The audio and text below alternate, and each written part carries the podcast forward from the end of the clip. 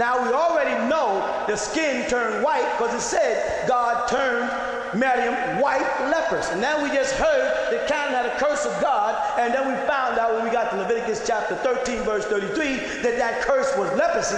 Well, let's see some of the things that come out of it. Yellow, thin hair, blonde, straight hair. Now this sounds like racism.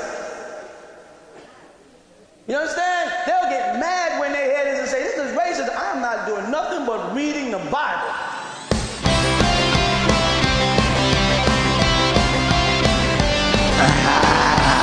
Listen, living, listening to Synchronon. Sick and Wrong. Yes, you're listening to Synchronon. The Sick and Wrong, the world source for antisocial commentary. God, what a bunch of scumbags. Good evening. Welcome to Sick and Wrong, the world source for antisocial commentary. One of your hosts, E. Simon. Death to the fascist insect that feeds upon the people. I'm Harrison. Is that is that your new catchphrase? Uh, yeah, I borrowed it from the Symbionese Liberation Army, but yeah, that's my new catchphrase. Oh, that's good.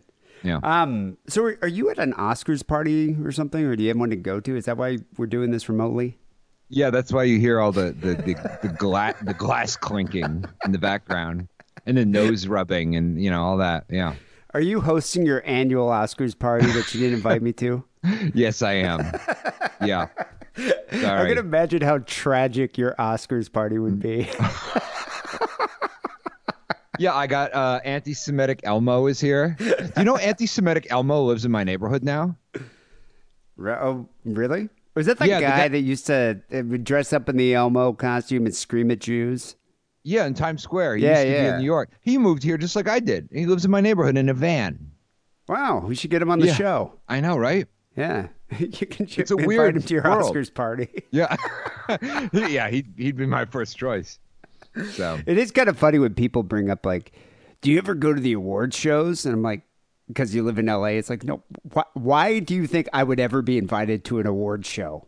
who asks you that? I've been asked that. Like, uh, you know, I've been asked that, by fans. Have asked me if like we've ever gone to the Oscars. I've, I've been asked that in Michigan. People I went to high school with, and I'm just like. You you really think that we would get to go? and Maybe because you're in LA and they think We barely got of- a press pass for Alien Con. You know? Come on. On, But. I don't know if it's because of the podcast. I think people think like you live in LA, so you could just be part of the audience of these things. Right. And so I think they think that hmm. like, yeah, I'm you know every week I'm going to the Price is Right. You know, it's Right. like no, I, no, I've done that once. I got an invite to go to again. Dr. Phil, but it was like I had to be there at like eight on a Saturday or something, and I'm like, I'm not doing that. I'd almost go to that one. That'd be kind of funny. Yeah. I want to go to Jim. You know, I've missed going to Jim Jeffries a couple times. That would be kind of a fun show to go to. But those Yeah. tapings are awful anyway. Usually don't like. I mean, they're usually like fucking a four-hour ordeal. You got to sit there and like, yeah, they tell you when to laugh. It's awful. You know, out my window window right now, I'm hearing people shouting like it's the fucking Super Bowl. What at the Oscars? Yes.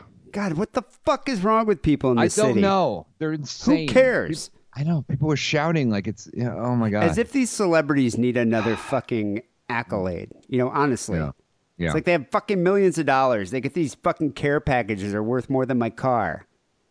And it's like, yeah, okay, and then here's your award. Fuck you. And your movie, most of the movies suck anyway. Like Bohemian Rhapsody is probably going to sweep the Oscars. You see that piece of shit? I did not see it. That was No. awful. Don't do Yeah. it. I mean, you know, the favorite should probably win a couple Oscars. That I was like good. the favorite. Oh, that you saw good. that? Yeah, I saw it last put night. It's good. bit. But uh, but yeah, like fucking, you know, you know what should win a fucking Oscar? The Lords of Chaos movie. Saw that Okay. yesterday. That's Oh, the yeah. type of movie. If that was in the Oscars, then I'd try to get in the audience. um, no, I saw that. Have you heard of that one? Uh, no, I don't think so. It's a new uh, Jonas Åkerlund film about. It was kind of loosely based on the book Lords of Chaos that uh, came out in like the late '90s. But it's about the whole scene of like black metal music in Norway in the early '90s when those dudes from like Mayhem and Burzum were burning down churches. And uh, Cor- uh, uh, Rory Culkin, is Macaulay Culkin's brother, plays uh, Euronymous from Mayhem, who is kind of like the, I guess the creator of true Norwegian black metal. But it's a pretty good movie. It's actually a lot more graphically violent than I thought it would be. It's one of those hmm. movies where it's like when someone gets stabbed, it's not just like you stab them a couple times and they die. It's like it's like a 30 minute death scene. Like 20 hmm. stabbings. Yeah. It's like, yeah, no, awful. But hmm. uh but the movie is pretty good. It's interesting just just to kind of you know, have a, a narrative around what happened during that time, which is pretty crazy that because you had like metal fans here in the U.S. would like you know go to Slayer shows, get drunk, and you know have sex in Camaros. There, it's like no, we're gonna burn down churches to bring Odin back. right. It's like a totally different level of fandom. You know, They're always trying to bring him back. You you know, he's got to bring Odin back. Yeah. Um, but yeah, it was a good movie. It was it was good. I, I recommend people checking it out. I think Um, it's interesting that they they nominated the Black Klansman because it's Yeah. like it's probably the like one of the lesser Spike Lee films, but I think it's like in retrospect, like some of his other films should have won Oscars and never even got nominated. You know? Has, has he won an Oscar? no, he's. I don't even think he's ever been nominated. Like, Do the Right Thing didn't get an Oscar. No, it should have. That's crazy. So should have Malcolm X. Yeah, But, Malcolm like, X should. have- Yeah, Malcolm X. I can't believe that didn't get an Oscar. Yeah, that was why like people stopped watching the Oscars when Malcolm X didn't get. But I mean, LA is a racist place, so Yeah, it's true. like, and more so than like like way you know I don't know like I never in New York. New York is really seems less racist at least because everybody you meet is like, oh, I'm a third Jewish and a third black and a third Puerto Rican, and you're like, how is that even scientifically possible? But they are. you know what I mean? Everyone's just been like fucking. So it's like, but here it's like people are just like, ooh, you know? Yeah, especially that's the- why. That's why the he never. Yeah. But I mean, th- you know, goddamn, it's Black hardly his Klansman- best movie. yeah, It's Black like not- Klansman was pretty. I think relatively mundane. I just I wasn't even that. yeah, it's not I that remember great. watching it and being kind of bored. It's better than Son of Sam. That's the I best never thing I saw can say about one. it. Oh, that's that's real bad. So, no, Summer of Sam. Summer right? of Sam. Yeah, Summer Well, of Sam. Was it about Berkowitz? Like the, the yeah, it was he about Berkowitz, but it was really just a sh- yeah. It was a a, rom com with dumpster Berkowitz in the background. Yeah, no, Yeah, that looked okay. terrible. The Yeah. thing is with Black Klansman, just the story didn't go anywhere. Yeah, It wasn't even that great of a story. I mean, I think he could have used a little more dramatic license in there to make it a little bit more interesting. But like, yeah, even at the end, it was very underwhelming. yeah, yeah. Like, yeah, uh, yeah but whatever. I mean, I, I, I'm, I mean, he deserves the statue. I don't know. Yeah. just from his other movies. So I guess that may make sense in that. I'm just stunned that that guy never got an Oscar. But you know, like Scorsese didn't get an Oscar for years, right? Or DiCaprio, or what was it? I think yeah, a Scorsese movie hadn't gotten an Oscar for years. So who knows how they're who's judging that shit? right because um, the the the Academy is biased against really handsome white guys who who slay pussy. You know, that's why he never got. That's why he never got an Oscar. Now, if Yeah. the Nuwaubians were in Yeah. charge of determining who got an Oscar, I think Spike Lee Ah. might win. Oh yeah. You know, um, I'm surprised there. Have you ever? Is there a, a documentary on the Nuwaubians? On I don't think so, no. I'm surprised because in this day and age, there seems to be a documentary about every single true crime incident that's ever happened. Yeah. You know, it's that fucking Netflix is like, I think they have their own true crime departments. Like, just scour the fucking forensic files and just, Yeah. we got to make documentaries, nine part series on everything. I Yeah. mean, we were talking earlier about that new one, Abducted in Plain Sight. It was like a crime, it was like, the, like a, a molestation case that happened like the early 70s. Yes, it's truly bizarre. Very Yes. interesting watch. But it was like, yeah, why, why do we have to keep pushing out these fucking true crime documentaries?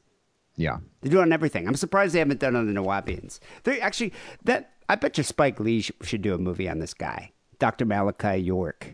Right. Pretty interesting, uh, interesting case. Pr- An interesting, interesting case study here. This guy. Um, not only was it kind of a cult, it was also a religion.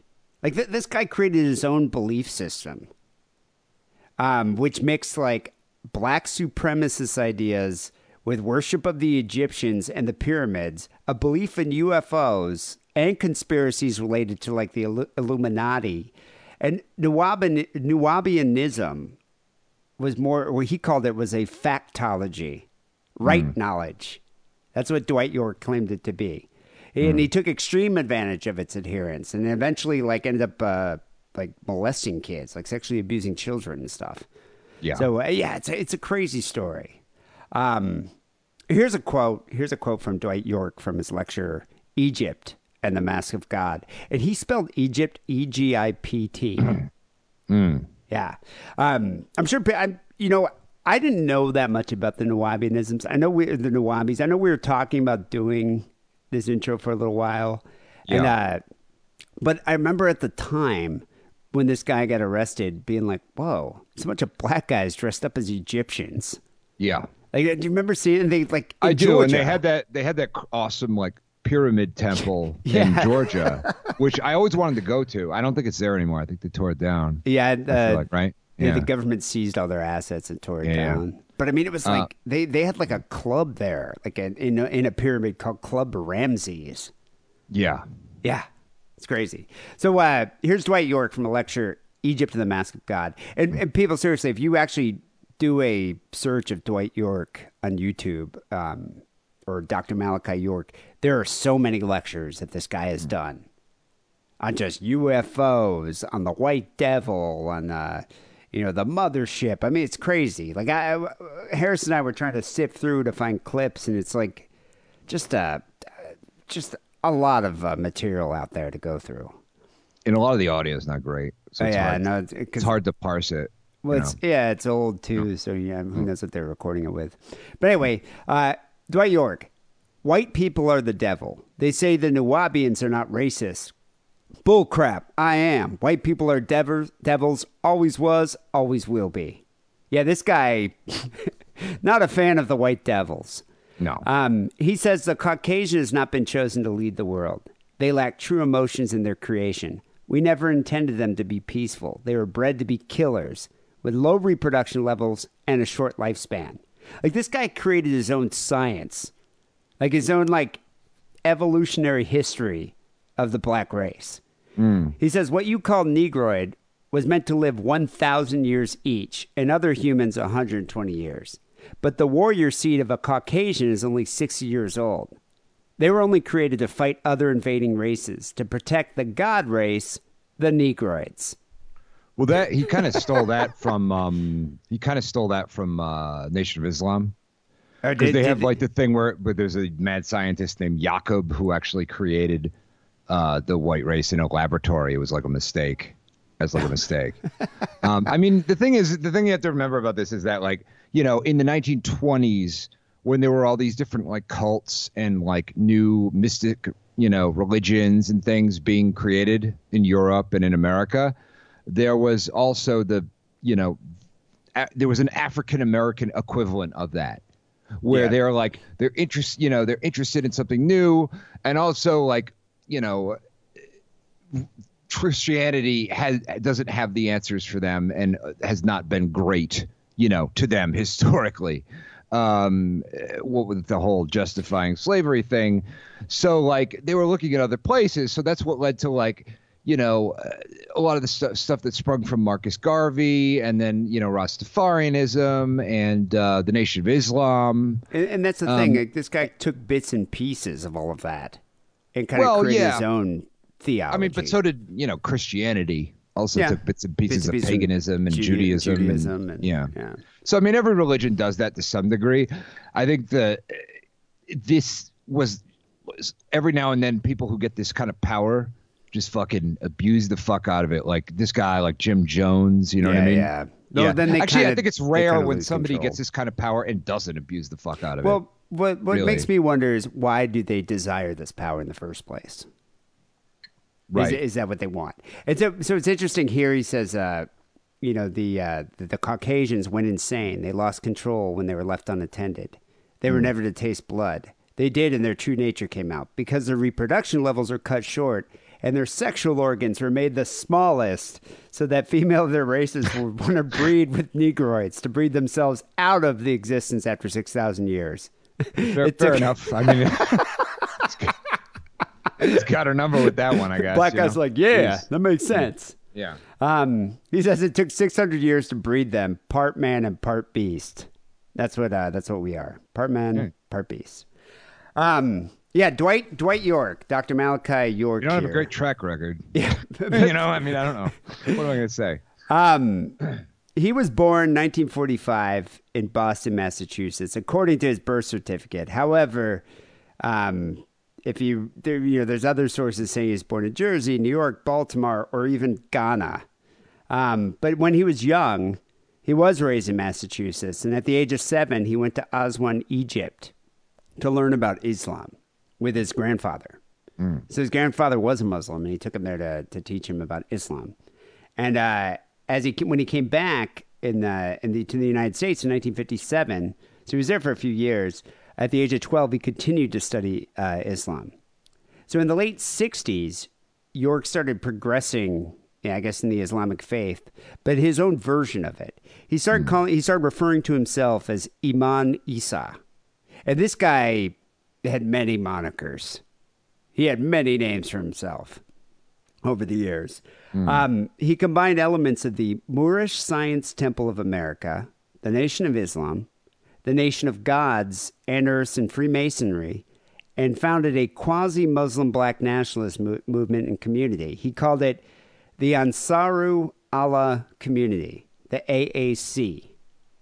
So this was in like the late 60s. Are you familiar with the Nation of Gods and Earths? No, is that is that like a Freemason sect? No, they're the five percenters. What, so what like that? they were they were like kind of a split they split off in the 60s from um, the nation of islam and like like i was reading about the, the nuwaubians there's a lot of like the nuwaubians influenced a lot of like 90s atlanta based hip-hop Yeah, they did actually. you know like a lot of like you know like a lot of the ideas and- show up in their yeah, lyrics and stuff And like that yeah People said in uh, uh, one of the OutKast videos, uh, they were actually wearing the uniforms of some of the Nuwaubians. Right. Well, like, like in the same way that the five percenters, it was kind of like it was a split off from the Nation of Islam, um, and it was it was more. It, it sort of took some of their more esoteric ideas and and and sort of raised those up while taking some of their more restrictive ideas, um, like you can't sell drugs or you can't drink or do drugs or you know, and and relax those. You know, so like a lot of Oh. like a lot of you know it became the religion of of a lot of people including some people who were like Black Muslims You know, who wanted to smoke weed. dealing yeah de- smoke weed or or deal drugs or whatever um and it became popular because uh, like if you listen to like actually wu-tang wu-tang was really into five percenters and their their symbolism is all through their lyrics you know the gods and the earths and the whole Oh, thing you know yeah. Huh. and and I think not not just Wu Tang. I, I I'm not I don't listen to much Jay Z, but I think Jay Z too was, was uh, into the Pasta 5%. News from De La Soul. Mm. He used to be, uh, well, he was definitely influenced by it, Yeah, or referred to uh, the gods and earths in, Yeah. in some De La Soul songs. I don't know if they're still. I think they're still around. Yeah, they're still I'm around. sure.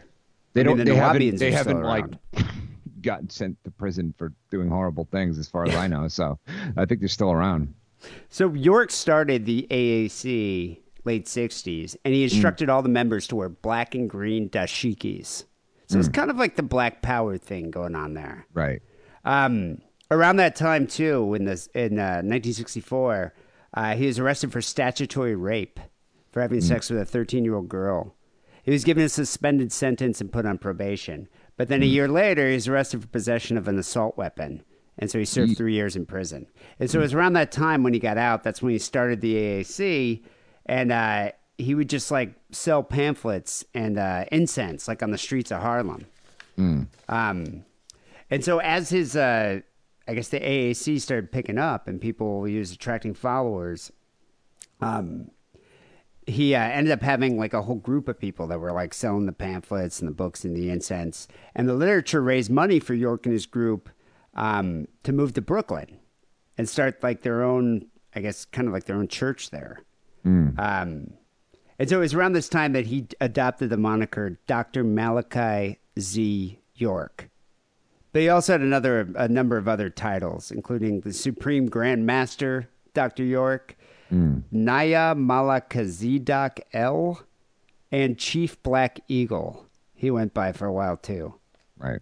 Yeah, uh, you know, it, it it was saying too around this time in the in the seventies, he learned he added miracle performance to his repertoire. So he claimed to be able to materialize sacred healing ash in front of people. which is something like uh, the Sai Babas did in India. Oh You've, you've ever seen that? no. You can watch videos online where it's like Hmm. uh, Sai Babas will just like bring out healing ash just in a bowl. It'll just appear. Not quite sure you mean- exactly how they do it. What do it. you mean it'll just appear? It's like a magic trick. It's I think it's all Okay. sleight of hand. Okay. Yeah. But uh, apparently, this healing ash is supposed to like heal people of things. I'm not sure. okay. All right. But it's uh, I think it's an easy trick to do. Mm. So that's why a lot of these people uh, tend to do tend to tend to adopt that one, add it to the repertoire. Um, so it was around this time that uh, that Malachi's, Malachi became very anti-Christian, and he was p- preaching that Christianity is a tool used by the devil, the pale man, to keep you, the Nubian, man, woman, and child, blind to your true heritage and perfect way of life, Islam. He says Christianity is another form of slavery. Right. Um, and so uh, through the 70s and 80s, the AAC really took off. And eventually, he had about 500 people living in about 20 apartment buildings in the Bushwick district of Brooklyn. That's what, didn't a lot of Jews live in Bushwick? yeah. Yeah. So I wonder if they kind of like.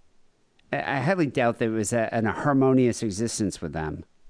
Do you remember in, I think this was in the early '90s in Crown Heights, there was like this this kind of uh, feud between the, um, the the black community there and the Hasidic community, because it was like this this Hasidic rabbi like ran over like a like a Oh, wait, I do black, like remember a this. eight year old black girl or something and kept driving.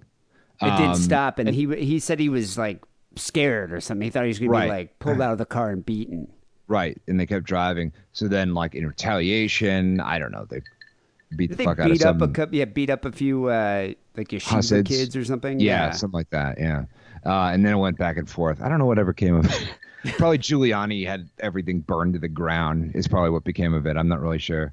Well, I mean, the thing is, the AAC had just like all these bookstores, these Eye of Egypt bookstores all over that area. I mean, at the time, as all throughout. There was one near my house when I lived in Fort Greene. Yeah, Yeah, like that. you could so- get like dope statues of Anubis and shit. It was fun. yeah, But I mean, what did they have? Just like Dr. Malachi's books there that you could yeah, buy? yeah, yeah. And gift shops, clothing. And Mm. I mean, at the time, even the 70s and 80s, there were like chapters founded in other cities in uh, in Trinidad, London, Toronto. Right. And he was like, But I mean, to be fair, you know, you know, because it's like I know you'll probably bring up the anti anti-Semitism of these groups. Um, if you live in Brooklyn for any period of time, you will hate the fucking Jews. oh after- God, you know what I mean? no. I've, I mean, I've, I I've been there enough you know? to be annoyed like, by them. Yeah, like you will. Like I totally understand the anti-Semitism of anyone who's lived in Brooklyn for any amount of time. I almost got ran over by a bunch of Jews on bikes. Yeah. They were passing out little phrases from their, I don't know, the head rabbi or something. I was just like, God, what are you doing? Those fuckers. Yeah. Um, but yeah, so anyway, the, you know, what's interesting about uh, the Nuwaubians is they didn't seem to be as anti Jew as they were anti Christian. I mean, I, do- I- don't get me wrong. I don't think they enjoyed the presence of Jews Right. in their lives either. But the, the Nation of Islam appeared, you know, seemed to be much more anti Semitic than the Nuwaubians. The Nuwaubians just kind of thought Ju- the Judeo Christian religion was there to enslave the black people. Right. Um, but Which, yeah, so you know, yeah, Kinda. well, I mean, uh, the argument can go both ways. Um, so through the the seventies and eighties, as the AAC was uh, was expanding in popularity, York started performing as a vocalist with his own like R and B groups. Yeah, um, he had a group called Jackie and the Starlights. He had a group, group called the Students, and he had a group called the Passion. And he actually launched his own record label there called Passion Productions. when was this? This is like in 1985. Okay, yeah. And uh, he recorded as a solo artist, just Dr. York. I kind of want to get some of this stuff on vinyl. Here, I'll play a little. This is a song called Don't Stop, uh, Dr. York's song. Funky. It's like Cameo. It is not like Cameo. Cameo's way better than this. Fuck you. Got the 808 going there. Yeah, the pictures of him, though, on the, uh, the cover are hilarious. I almost just kind of want to get it just to have it. If I can find it. kind of get the idea here. Yeah. Me uh, fast forward so you can hear his voice. Cause now that I found you, See, if I listened to this and I found out the guy had a church, I'd be like, I'm Jordan. And then they'd be like, we don't allow white Jews in our church, all right? Sorry, dude. You know what? Cameo could fuck circles around this guy. All right. I always went to that Cameo show Ah, I know. It was just, yeah. it was, but it was like cameo with like with the with time. Morris Day and the time. Yeah, Morris Day and and the time. and Zap and Zap. We should have gone to that. I wanted to, but it'd be like me, and then like, you know, four thousand middle-aged black people. You know, like it'd be, be a little weird. So Dr. Yeah. York's Nuwaubian teachings, as you Yeah. said before, had an effect upon hip hop and black culture in New York. Uh, journalist here, Adam uh, Heimlich of the New York Press, suggested that um, Jaz-O, Dougie Fresh, Afrika Bambaataa, um, Pasa Newsom De La Soul, the guys from Mobb Deep, and MF Doom um, all cite Nuwaubian teachings in their lyrics. I hear one of those guys got sickle cell from Mobb Deep. It's one of my favorite like uh, put downs. yeah. Diss disses from Tupac. I hope when you guys get a got heart sickle attack or some shit. But you know, there are Nuwaubians though who perform their own indie hip hop. They call it New Wop, such Oh. as Daddy Kush, uh, Twinity, Nefu Amum Hotep, and Ninth Scientist. You ever heard of that? No, but I like. Oh, I and Jedi. Mind Tricks. I've actually heard of Jedi I Mind like Tricks. all the names. Yeah. Yeah, Jedi Mind Tricks. Have you ever listened to Twinity. What is it? Twinity. Yeah, Twinity with a W. Twinity. I like it. Yeah, it's called New Wop. And do anyone with. Hotep in it is lo- is lovely. You know. So if you if you think about when uh, he was espousing all these these ideas of black supremacy, so at the time, like in the '60s and '70s, that's when you had like the Black Panthers. That's when you had you know people were bringing back the teachings of Marcus Garvey. So racial divisiveness like was all over New York. Right. And so York understood the pain of the city's African American community, and I think he just kind of, you know, used it. I don't- Yeah. I don't want to say manipulated them, but in a sense, he kind of built on it. And in lectures, he reworked religious texts to favor ideas of black supremacy and claimed every prophet, from Jesus to Buddha and Muhammad, were all dark skinned, woolly haired people. Oddly enough, that's the same thing Jim Jones did. That- He was saying that they're all uh, um, black people? Uh, He he was saying some of no, he wasn't saying they're all, but he was saying like proposing that I, those ideas. So that I mean, that's why he that's why like most of the people at Jonestown were black. you know, it was- that because a lot of his a lot of his ideas were were just you know uh, sort of shaped to to to to, to you know dr- drive them to him. You But know, don't you because a lot it- of a lot of Jim Jones's stuff was like it was Christianity, it was also socialism and a weird mix of stuff like that. You know, But don't you think it'd be more credible if a black man was telling you this? yeah. You know, No, I, I guess that I guess that goes to sh- you know to speak for Jim Jones' personability. I guess you know. but I mean that's um, what that's what York did. He was able to convince Hmm. his followers that you know they weren't all you know criminals. Like how the how the media cast most black people at that time, especially in New York City. Um, he he claimed that they're gods. And so I think it just instilled this sense of pride in in people. You know, instead of like uh, you know growing up seeing white Jesus, white Moses, now it's like no, these people were black. Right. They're never white. And so I think it was very, you know, it became probably attractive. brown to be to be Yeah, fair, to be honest, you know, yeah, people were- never really have uh, determined what race the Egyptians were. I mean, here's Really? uh, here's some of the teachings. They never of- did. No, they've, ne- they they've never They don't know? definitively proven what race the Egyptians are. Right. Like if they're black, if they're you know Middle Eastern. Right. They're probably Middle Eastern, I would imagine. I'm assuming. Although I mean, you know, it's Northern Africa, right. so.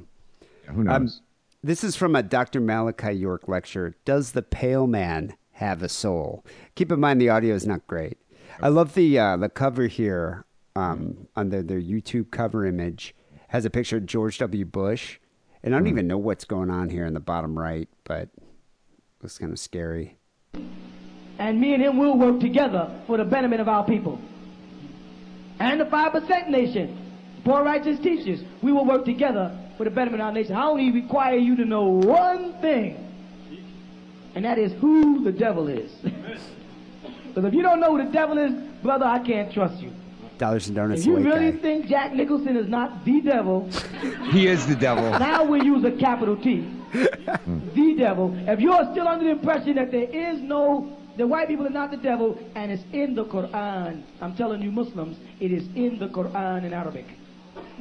It tells there you go. Why It's is he the saying the Quran. Quran like a Klingon? Is that how you're supposed to pronounce it? I you know I don't know. Okay, all right. he's he said he's doing like a click there, like a Yeah, yeah.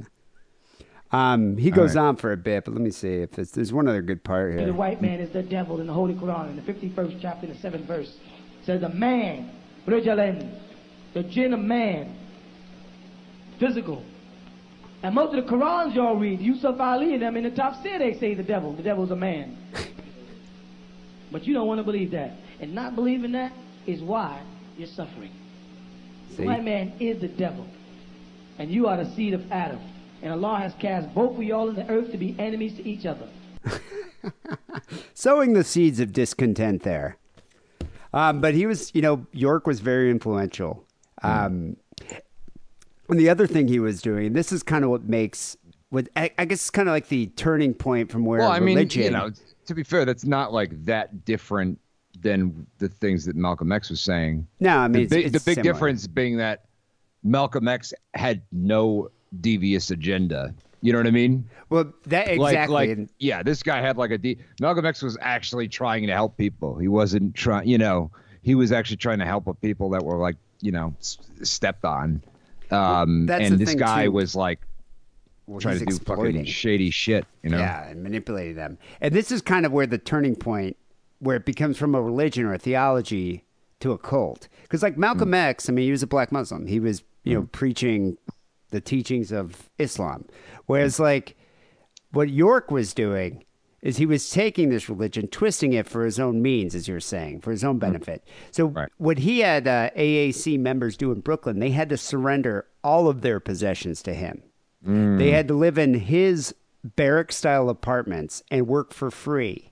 Some were given a daily quota of 25 to $100, which they had to reach by begging or selling the, his literature.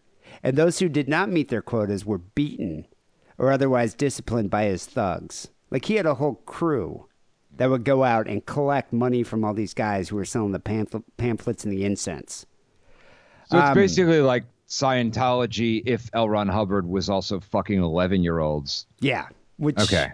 I don't know if he did, but didn't he have some crazy sex parties and boats back then? He did some stuff on boats. Yeah. Correct. Yeah. Um, York controlled his followers' lives The completely. He chose their spouses. He mated them according to his whim. oh my. Uh, men and women lived in separate buildings, and when they wanted to have sex, they were forced to ask for his permission to use a designated sex room. And sex was one with one spouse was a privilege granted when one's duties had been performed to his satisfaction. So York was using this whole group, especially at the time in in Brooklyn, as his personal harem. I mean, he was able to have sex with any woman in the cult, and he allegedly impregnated a lot of them. And it wasn't long before, uh, before like the cult started, that he started to pursue underage girls. Like a lot of the girls he was having sex with, their age just kept decreasing, which is alarming. Um, his son, I guess, testified that York had purchased a 80 acre property in the Catskill Mountains in like 1983, and he used it as a retreat home that he called Camp Jazzir, J A Z Z I R. Um, his son said that he spent about $5 million to build a mansion on the land, and girls and women were bought to Camp Jazzir by van, and they lived in trailers attached to the house. So it was his, his own personal harem that he, that he had live up there. Um, several women testified during the trial when he was uh, uh, when he was on trial for um, uh, molestation. That uh, one girl said when she was a six year old, she was sent to Camp Jazzir where uh, York molested her. Another another woman recounts being manipulated into having sex with York when she was just twelve. And a lot of the older women that were in the cult would help groom the children by showing them porn and sometimes even participate in the molestation. Yeah, pretty pretty dark, pretty dark. Um, so it was around this time that uh, I think uh, the FBI started investigating. Obviously, I mean, you know, the the, the police are going to be aware of uh, things that are going on when like guys have guns, and there's like you know sex trafficking going on. So the FBI started investigating. I think what happened is uh, uh, that's what caused um, York to look into moving the operation to Georgia. And so this is like late 80s, early 90s. He ended up buying a 476 acre property in Putnam County, Georgia Damn. and he moved there with the members of the Brooklyn chapter. Uh, the relative isolation of the land appealed to him, which that, that's another cult thing. It's like when you can move to your own compound and no one's going to bother you. Yeah. You know that that's kind of uh, you know that's ideal. Like I mean, realistically, how large could he grow in Brooklyn? I mean, I was watching one of the um, sermons of this guy that you sent me, and um, the interesting thing about I think it was the one called "The Real Truth of Jesus," and the interesting thing about it because he was he was a really good preacher. Yeah, I I mean, obviously, you can't really do this without being a good preacher. Um, but um, he was a really good preacher. But it was like, if you listen to a lot of the sermon, it was basically just like stand up comedy. I You know, know? where people are laughing. There's like a yeah, laugh track. Had people laughing. Like he was just talking, like he was explaining these biblical passages, and he was just like, you know, he was like, he was like, in in in, in Matthew twenty thirty six, you know, Jesus Christ said, "Take heed," and he's like, and now if you're sitting next to God, and God is telling you to watch out. Man, you better watch out. And he and it's like Yeah. it's like he's fucking all of a sudden he's like, you know, fucking Kevin Hart or something. And like he's you know, he's got it. And it's one of those weird things where it's like, if you're not, if you have any comedic ability, you can really use that in Well, any kind of, a field. charm. Yeah, yeah. You know, and but that, you know it's interesting. I, I listened to that clip too, and he was Hmm. saying like, you know, you better watch out when God's saying that. But he actually would swear. He's like, you better Yeah, yeah. fucking watch out. Right. And it's like, oh, wow. Yeah. I, I think that almost made him more appealing, more authentic to people. As far as biblical comedy goes, it's very funny. Yeah. I, I, I very much enjoyed it. You know, so So yeah, at the time, the reason why what prompted the move is he's being investigated by the FBI for criminal acts allegedly committed by its members in Brooklyn, including arson, uh, possession of illegal weapons, and welfare fraud. And so when he moved to Georgia, he dropped the pretense of being a Muslim. He changed it.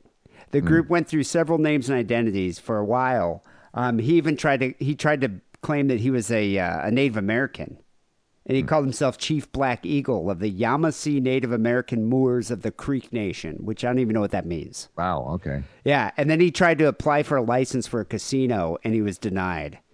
so then he was like, "All right, we're the United Nation of the Nuwaubian Moors." Yeah. And then uh, he started using an Egyptian motif at this time. And that's when he started identi- identifying himself as a god from outer space. Um, and yeah, and this is when like these lectures started taking. This is like the '90s. They started taking this weird turn into like he was lecturing about UFOs and devils. Um, here's one. Uh, one from like his uh, lecture on UFOs. Let me play a little clip from this. took the technology after Einstein always used to meet. Tesla, Einstein. He's talking about Tesla. They had crap, they had flying crafts and all. These are, these are things falling, flying around out here. Why? Kind of hard to Did he say understand. He said Tesla, Einstein, Paul Newman. Paul Newman. Yeah. They, I swear to God, that's what he said. He did. He said Paul Newman. I'm gonna turn it up all right. a little bit so you can hear Yeah. this. Why, what's the problem? The problem is that all crafts coming in and out, some of the shaped crafts, two of the shaped crafts, they are not aerodynamic, and they ain't able to catch them because they're jumping dimensions. He's talking about like multi dimensions and crafts, like sau- like flying saucers. Yeah. That's what he's talking about right now. They only pop for a second and out. So they come up with this Roswell thing. Roswell. One of the flying saucers crashed. That makes it real. And NASA says, nah, we can't prove that it didn't crash, but we won't say it did. So right here, he's like already promoting the conspiracy theories and stuff about aliens. Well, I feel I feel obligated to um for my, for the, you know, the, the, the I feel obligated to point out here that uh the idea that like UFO like as soon as you start talking about aliens and UFOs you're crazy that that whole thing was was actually the Department of Defense you know that was Yeah. their strategy is to make people who talked about UFOs and aliens seem crazy because I mean I'm not a big alien UFO guy, but I mean there's more evidence that UFOs and aliens exist than there is than that fucking God exists. So Yeah, why is it so mean, crazy, exactly. in my opinion? Well, I know? think he was doing it to kind of uh, fortify the belief system he's make he's making about this, you know, the mythology about the Nuwaubians and how they're like Right. Egyptian Moors. And so in Georgia, when he was there, he had his followers build pyramids out of wood and stucco and other Egyptian style buildings on the compound. I mean, there's pictures of these. Is that still there? It isn't though, right? Nah, the, the compound's been torn down. I wish I could have seen this. Yeah. Uh, they called the compound Tama-Re. And most of the Nuwaubians at Tama Ra- Ray lived in cheap trailers, while York lived in a mansion on the property. But there are about like 400 Nuwaubians living in the surrounding area. Um, they said uh, there's some pictures here of the Egyptian temple Tama-Re, and before its demolition in 2005, there was like a cartoonish pyramid and Sphinx monuments that they had built. Yeah, and so the Nuwaubians declared themselves a sovereign nation, and they beefed up their intimidation efforts. They uh, would guard the compound with machine guns, and so this is where it becomes problematic with the government. I mean, it, had you not like, could you imagine being a just This is the kind of stuff that I actually like. Probably my favorite part about America. You know, Is like if I ever left to live in society? another country, just like these weird groups that are insane, and they're like, "We have this giant sphinx and we have guns, and don't come here or we'll kill you." Like, I this is the kind of shit I love about America. Like, you know, my You favorite part about America. I think. everywhere I, I tried to read about the Nuwaubian belief system, every Yeah. single article I read is like, it's too convoluted to sum up in just a couple sentences. It's real hard, man. Yeah. but, but the basic premise Yeah. is that while some races share a common ancestor with modern apes, Hmm. dark skinned humans were born of an ancient, superior alien species. right. Yeah. And uh, the group believed that the, that Nuwaubianism, they're descended from an ancient Egyptian, all black ancient Egyptian race. I mean, it's basically just like you know, theosophy, but with a you know what I mean? Because theosophy was like, oh, we Yeah. white people are descended from the Lemurians and the Atlanteans and the fucking you know whatever made up you know Hyperboreans. Well, the Aryans Um, had their own, you know, creation myth as well. Yeah, that's what that was. They, Yeah, the the- Aryans are from the Atlanteans. the the Atlanteans and the Lemurians and the fucking Hyperboreans, and this is basically just that transposed. You know, very similar. Um, so his doctrine, though, was always changing.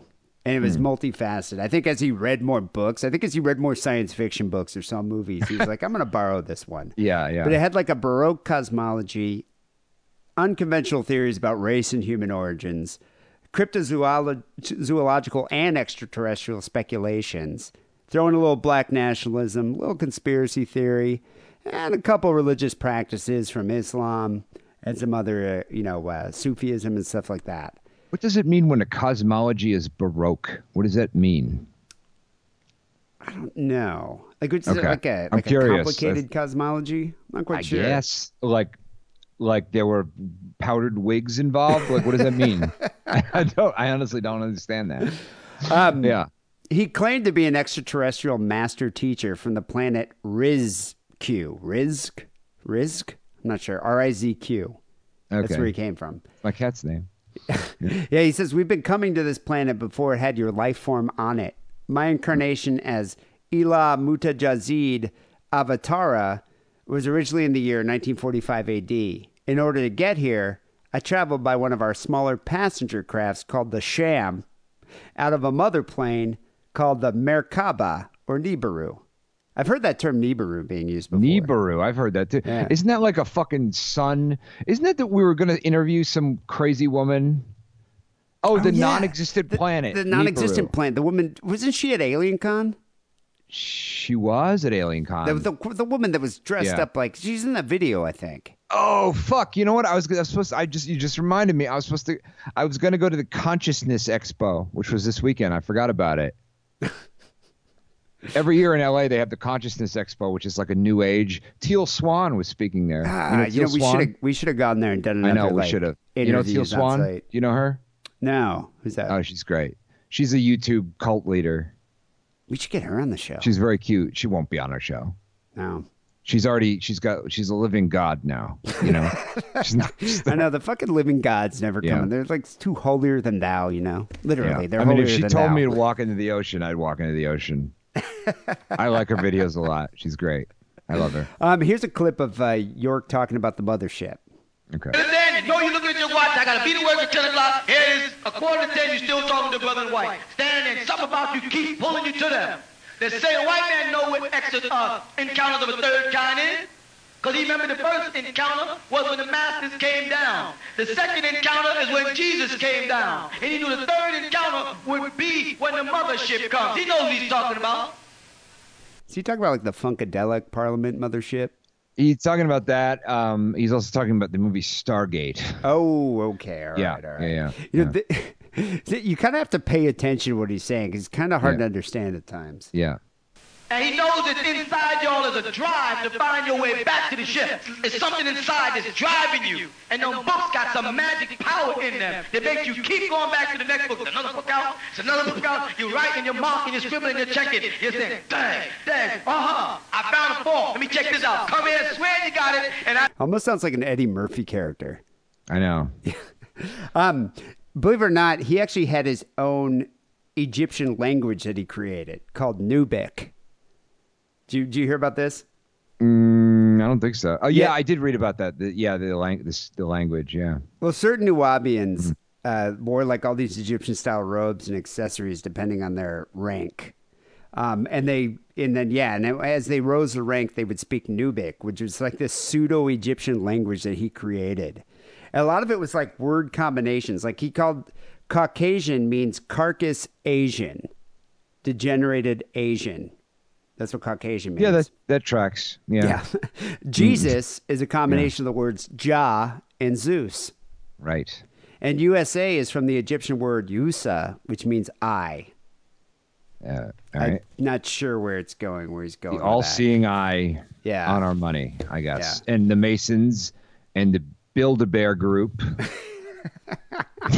But yeah, Zionism. so they had Yeah. their whole Egyptian thing going on, and they were making a lot of money. Like Hmm. they're making about five hundred grand. Uh, like they did one day. They did a. They had a holiday called Savior's Day, which is a celebration of York's birthday, and uh, they- raked in like a 500, 500 grands in donations that day. Uh, yeah, I mean they were making money. Man, and, uh, I mean, I, you know, I've always dreamed of having like the, the charisma and stick to itiveness that To, this like, guy has to start a cult? cult. You know, I just don't you- think I'm. Yeah, I just don't think I I'm, don't. uh, I just don't have it. I don't have it. Yeah, I don't have that. Yeah, I don't- I, ca- just uh, I wish I had the charisma. I, just don't think I have Yeah. the charisma of a cult leader. Um, and this is when they started doing the network of bookstores, All Eyes on Egypt, that was just still bringing in funds, you know, um, through uh, members raising money and holding jobs and things like that. And one of the other group source of revenue is a nightclub called Club Ramses, which I wish I could have gone to. It is in one of the pyramids, and it was like an all night thing. They'd have all night parties there. Uh, but because it wasn't zoned to be a club, you know, uh, especially because it was being operated illegally, in May 1998, police officers shut down the club. And in Where was the response, club? this is in Georgia, Oh, okay. in uh, a town called Eatonton. And in response, Nuwaubians printed slanderous articles about the government officials of Eatonton. Um, they claimed it was racism. How many? let me ask you something. How many guys at Club Ramses do you think were wearing purple Nehru suits? At least six. Okay, yeah, Yeah. that's what I was thinking. Yeah, I wonder if like people are just walking around dressed like a Anubis, you know, like the god of the underworld, or like, d- did you have to dress up as an Egyptian? I don't know. You know, I wore I I when I lived in that neighborhood, I bought a Nehru suit. When I lived in Fort Greene, I brought a black Nehru suit, and I wore it to my sister's wedding. Do you still have it? Um, no, because I was fat at the time. I was a fat guy in a black Nehru suit. I looked like a fucking, you know, shitty supervillain. You know, it was it's not good. But so But they, those are the only suit stores in my neighborhood. You know, I don't know. so they threatened town leaders and disrupted government board meetings about this. Um, and they claimed that the whole attempts to regulate their buildings and their complex, their their compound, were racially motivated. And it got so much attention that Al Sharpton came out to Tama-Re in 1999 to speak against the town's ostensible racism. Because when Al Sharpton comes out, that means it's serious. Um, Jesse Jackson also spoke at Tama-Re in support of the Nuwaubians. I wonder if they regret that now. Probably, but I mean, you know, it's not like a, you know, it's not a big leap to say anything in the South that's racially motivated. You know what I mean? I mean, like what? Yeah. So so one of his sons, I guess, uh, was troubled by the news about what was happening at the compound at the time, and he confronted. He went to Georgia to confront his father, um, and he he claims his father told him, "I don't believe in any of this shit. If I had to dress up like a nun, if I had to be a Jew, I'll do it for this type of money." Yeah. Damn. Did his son write a book or something? Uh, I don't know if he wrote a book or if he's just being interviewed Yeah, I uh, see. from something for for like an article or something. Um, but around spring of 2002 is when shit hit the fan, so to speak. That's when kind of the government started. Uh, investigators, the FBI, were involved about really looking into this as a cult rather than religion. I mean, if you think about it, you got guys carrying machine guns dressed up as Egyptians and pyramids. I imagine like the locals were like, yeah, this is kind of weird. Um, but uh, officials were planning to arrest York on a number of charges and raid the compound, but they really wanted to avoid a Waco-like incident. Though to be fair, in Georgia, I'm pretty sure it's legal to just walk around with machine guns. Yeah, I think you can't. You, I don't even yeah, think you need yeah. like. I I think it's open carry. I think that. you could just walk around with a fucking AR-15. So that part of it isn't that weird. So in May, 19, uh, May 8th, 2002, York and his wife, his most trusted wife, Kathy Johnson, uh, left Tama-Re and they were arrested. And a little later in the day, 300 enforcement, uh, law enforcement officers, including uh, FBI agents, uh, ATF, and some uh, local sheriffs, they stormed the compound without meeting any resistance. They found about 30 stockpiled guns, which isn't that much if you think about it. Um, but they also found uh, you know, some child porn and um, some other uh, illegal drugs and things like that. And so in 2002, the state had a case against York. He was indicted by a grand jur- jury on 120 counts 74 counts of child molestation, 29 counts of aggravated child molestation, and one count of rape. And then a separate level, federal level case, he was charged with racketeering and transporting children across across state lines for the Look, purpose. not of only did you did you molest these children, but you were aggravated while you did it.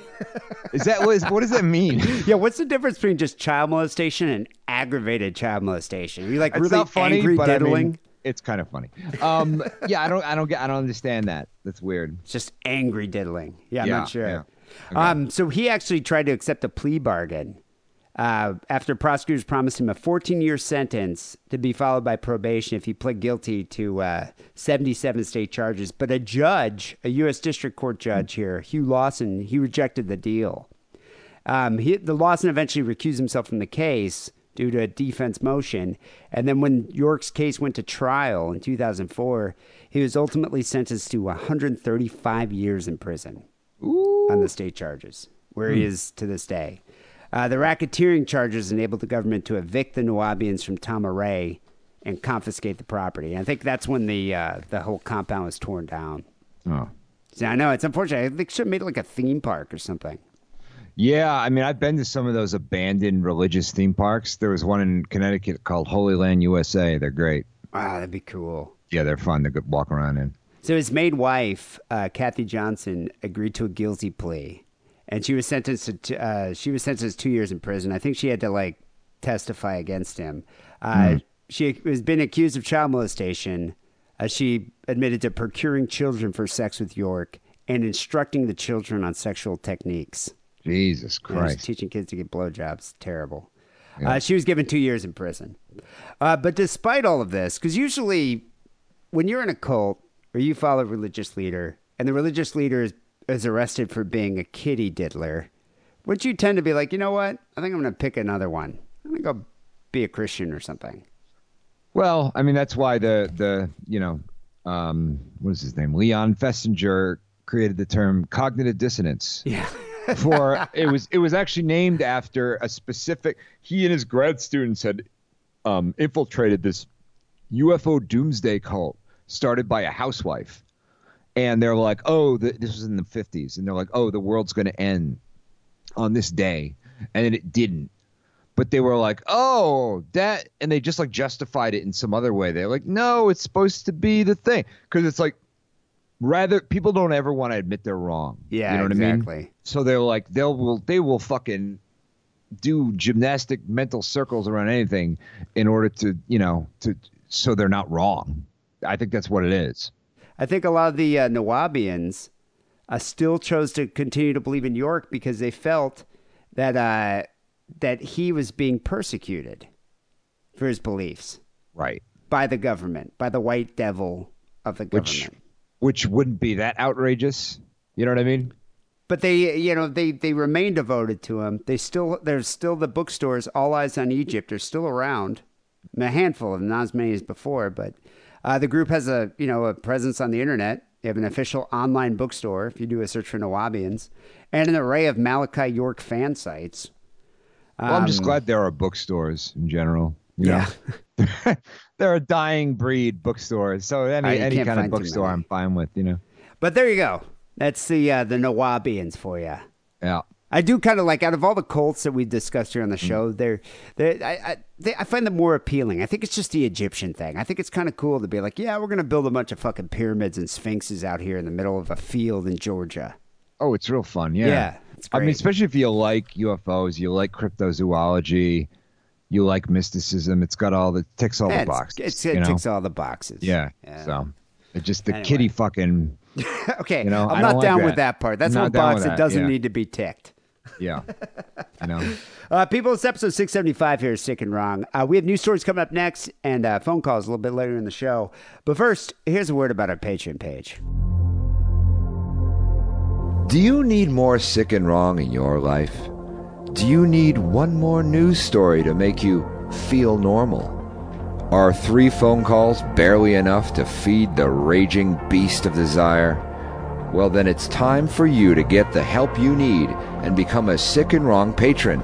Sign up at patreon.com slash sick and wrong, and you'll have access to exclusive Patreon only content such as news stories, extra phone calls, and much, much more. Become a patron today and help us make a better sick and wrong for tomorrow. That's patreon.com slash sick and wrong. So the first story we have here is a hell of a story. Several people sent this in. Um, I even asked my brother to comment on this one. I had to text him, text him his uh, to get his input. Uh, KTLA anchor Chris Burrous died from overdose on crystal meth during Wild Tryst. Um, yeah, KTLA anchor Chris Burrous died on Friday afternoon. Or no, actually, this is in December he died, but the story's coming out this week. Uh, he died from an overdose of crystal meth while engaging in vigorous sexual activity with a man he met on Grindr. Vigorous sexual activity. um, according to the death investigation, officials say Burrous worked his shift at KTLA, and then he left early for the day, complaining he felt ill. So he was on there doing his newscast, and he's like, I'm feeling a little sick. I'm going to go home.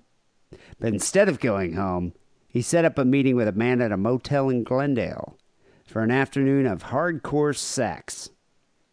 Uh, the two alleged KTLA, I think that's right near me, isn't it? KTLA is in Hollywood. Yeah. Yeah.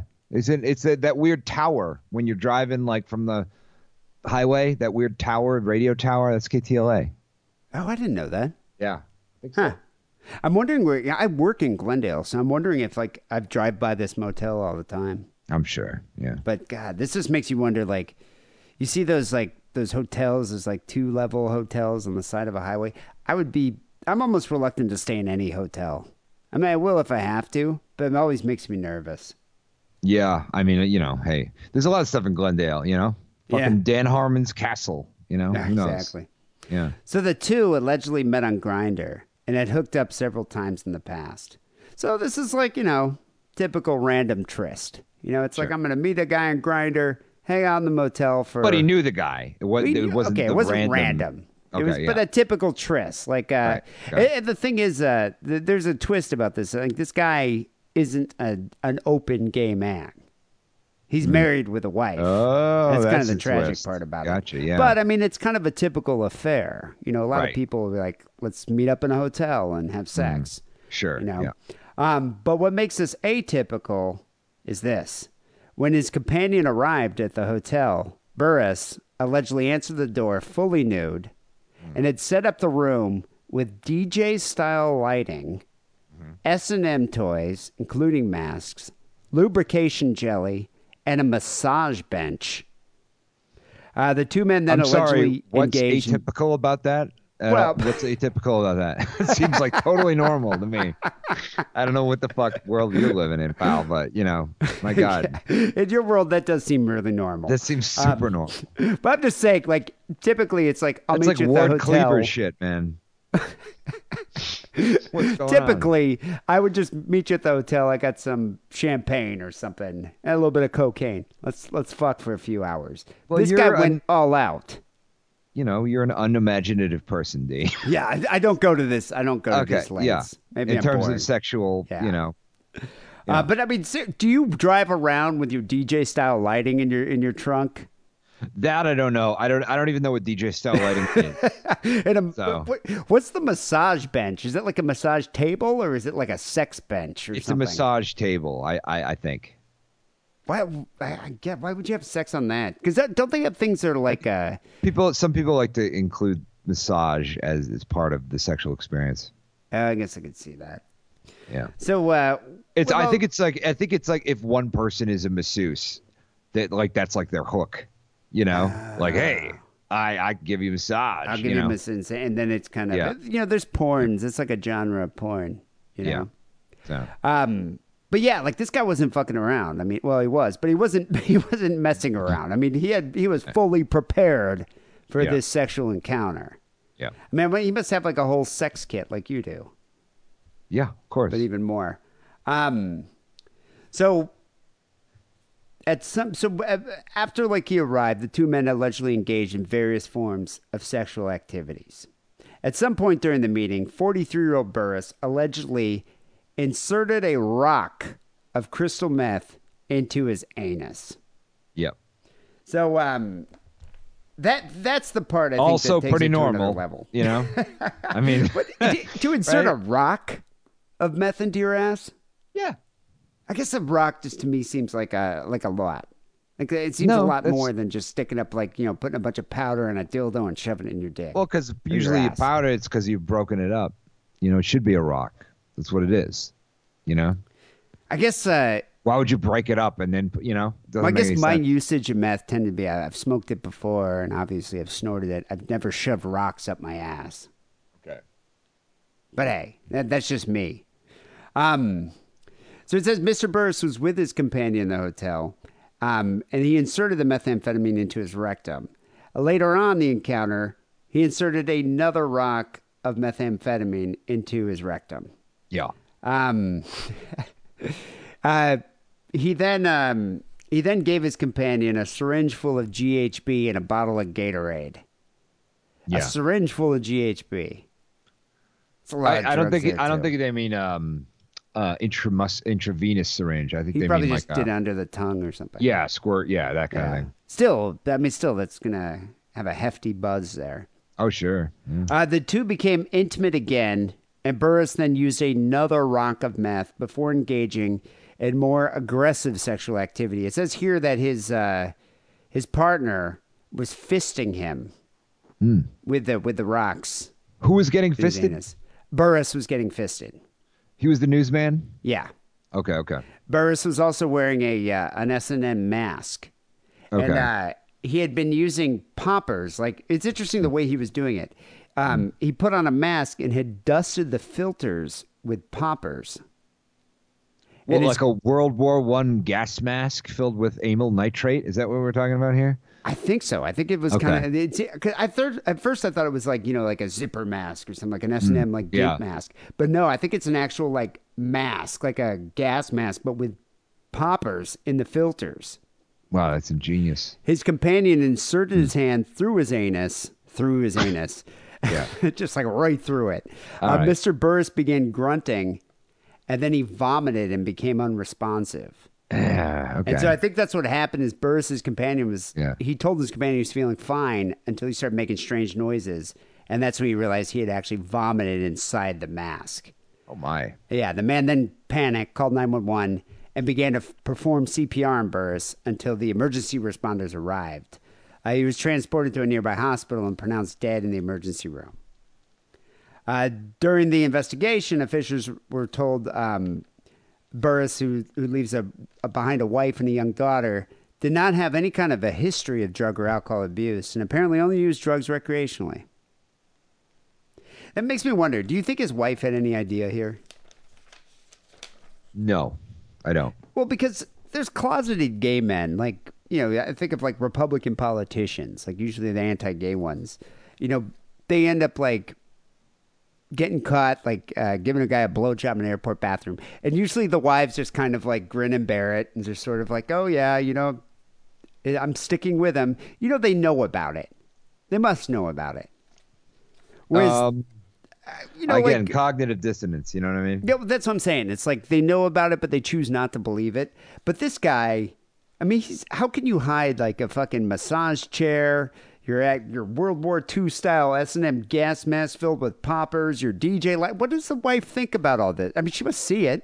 Maybe, maybe not. You know? I just don't know. I mean, she must just be completely daft. It I just have no man. idea. Like completely he's got oblivious. a bunch of weird shit in his trunk. You know what I mean? I, I got all sorts of weird shit in my trunk. yeah, I guess. I mean, that's true. But you're also not Yeah. married with That's a true. kid. Yeah. I mean, I yeah. I have You know no what's you know it's interesting? Was he a news uh, anchor man or yeah, something? an anchor. Yeah. Okay. Yeah, I um I realized like last week that um I can actually just walk across the street from where I work and go into the ABC seven affiliate and eat in their cafeteria. no one will stop me. Wow. Yeah, and That's kind of like, cool. yeah, and I'm like, yeah, I'm gonna like, you know, I I Take keep over the like, airwaves. yeah, I keep thinking like, you know, I'll, I don't know, be a dick or something in line, and somebody will be like, "This just in, some asshole cut in front of me." More as the story develops, you know, I like I thought it'd be have some funny kind of situation like that, um, but then I realized I don't know what any of the news, like I don't watch the news, I don't even have a TV, so I don't know what they look like. I do right. know that the weatherman at that station, his name is Dallas Rains. Isn't that a great It's like a weatherman porn name? star name. Yeah, I know, Dallas Yeah. Rains. It's great. You know what? I have an idea here. I think Yeah. you should take a CD of the show and Yeah. just kind of put it into their, I don't know, newscasting equipment and broadcast Sick and Wrong to all LA. what is this? The movie Airheads? You know, It's not gonna work Just in lock real life. yourself in there. Yeah, yeah, yeah. I'll be like, yeah, bro. Yeah. you could do this. We'll just like put it on and then Yeah. just like lock it and then just have like the whole episode of Sick and Wrong. Okay. Yeah, that'd be great. Better than advertising. Anyway, the companion, Burrous's companion here, is cooperative throughout the investigation, and no foul play is suspected in his death. Yet, I think a lot of foul play might have occurred that day. Right. Maybe. Um, yeah, God, I couldn't imagine what his wife must think if she didn't know about this to begin with, which I find doubtful. But who knows? Anyway, yeah, I was trying to get my brother to weigh in on this, and uh, I texted him about it, and he said he was he said this. He goes, "You know what I bet happened? I bet he was on Viagra. If he was doing all those drugs and said he was doing poppers, if you mix poppers and Viagra, that's what happens. Cardiac arrest. You know, I've I've never really done poppers. Done Viagra a few times, but I've never done poppers, so I'm not, I'm not really quite sure. They just don't mix well together or something.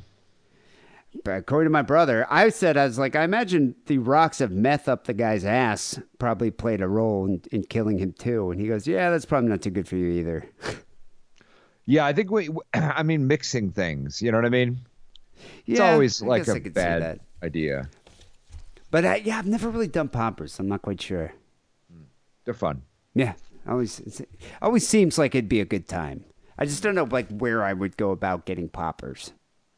I guess my brother might have some. Um, you used to be able to get them at the Circus of Books.